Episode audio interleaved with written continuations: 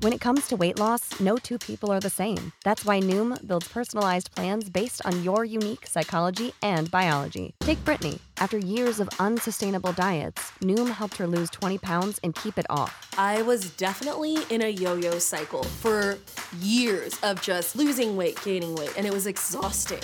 And Stephanie. She's a former D1 athlete who knew she couldn't outtrain her diet, and she lost 38 pounds. My relationship to food before Noom was never consistent. And Evan, he can't stand salads, but he still lost 50 pounds with Noom. I never really was a salad guy. That's just not who I am. Even through the pickiness, Noom taught me that building better habits builds a healthier lifestyle. I'm not doing this to get to a number, I'm doing this to feel better. Get your personalized plan today at Noom.com. Real Noom users compensated to provide their story. In four weeks, the typical Noom user can expect to lose one to two pounds per week. Individual results may vary.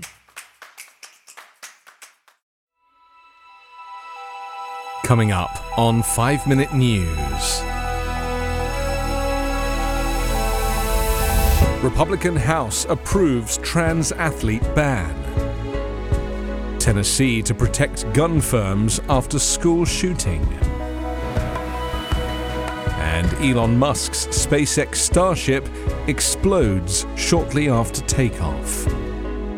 It's Friday, April 21.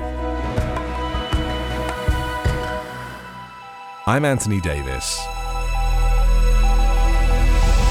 Transgender athletes whose biological sex assigned at birth was male would be barred from competing on girls' or women's sports teams at federally supported schools and colleges under legislation pushed through on Thursday by House Republicans, checking off another high profile item on their far right agenda. The bill, approved by a 219 to 203 party line vote, is unlikely to advance further because the Democratic led Senate will not support it, and the White House said President Joe Biden would veto it. Supporters said the legislation, which would put violators at risk of losing taxpayer dollars, is necessary to ensure competitive fairness. They framed the vote as supporting female athletes disadvantaged by having to compete against those whose gender identity does not match their sex assigned at birth.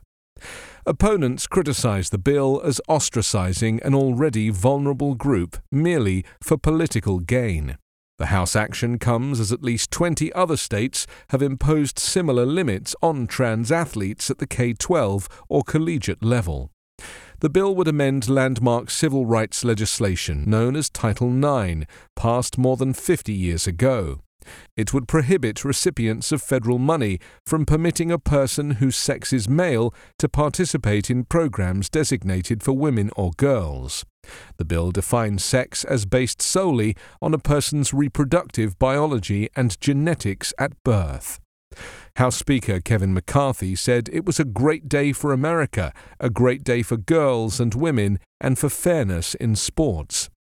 Democrats said every child, regardless of gender identity, deserves the opportunity to belong to a team, and that preventing competitors from doing so sends the message that they don't matter.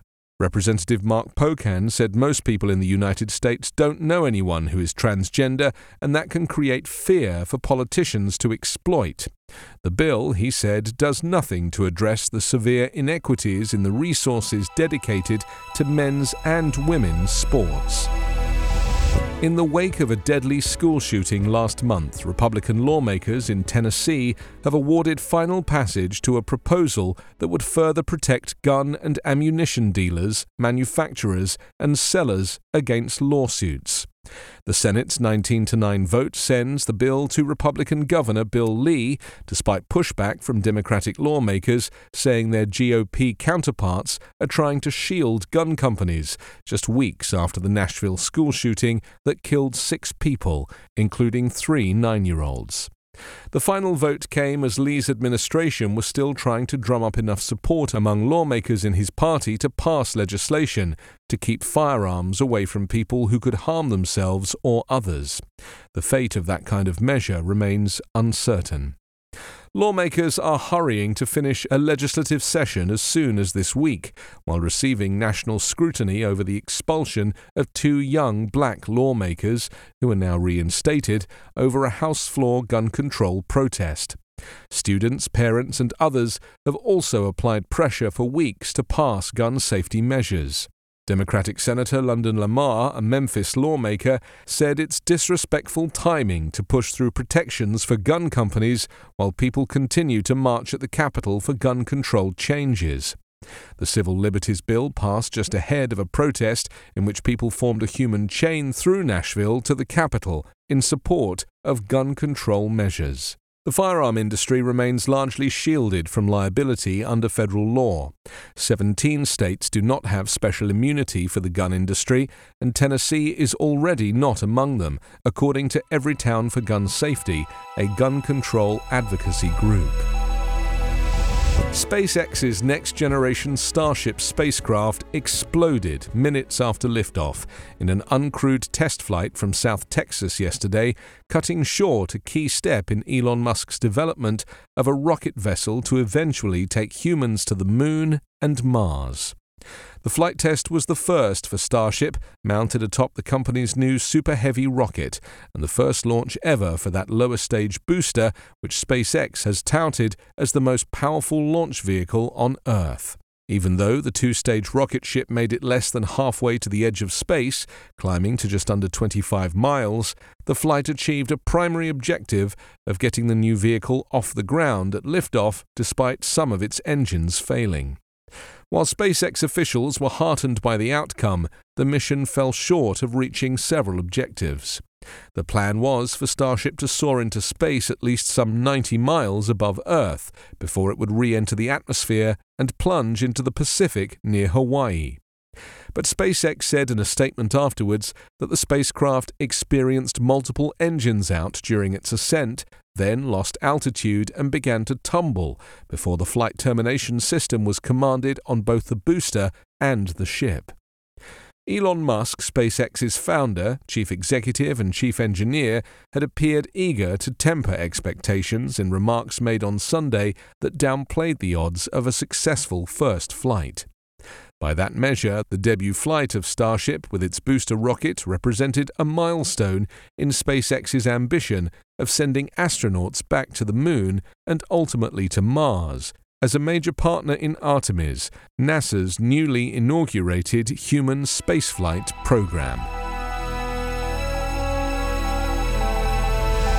You can subscribe to the 5 Minute News Patreon for bonus videos, commentary, and more. Go to patreon.com slash 5 Minute News.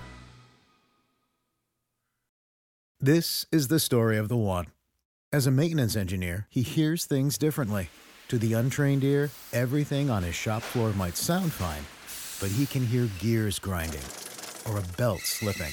So he steps in to fix the problem at hand before it gets out of hand and he knows Grainger's got the right product he needs to get the job done, which is music to his ears. Call, clickgrainger.com, or just stop by. Granger, for the ones who get it done.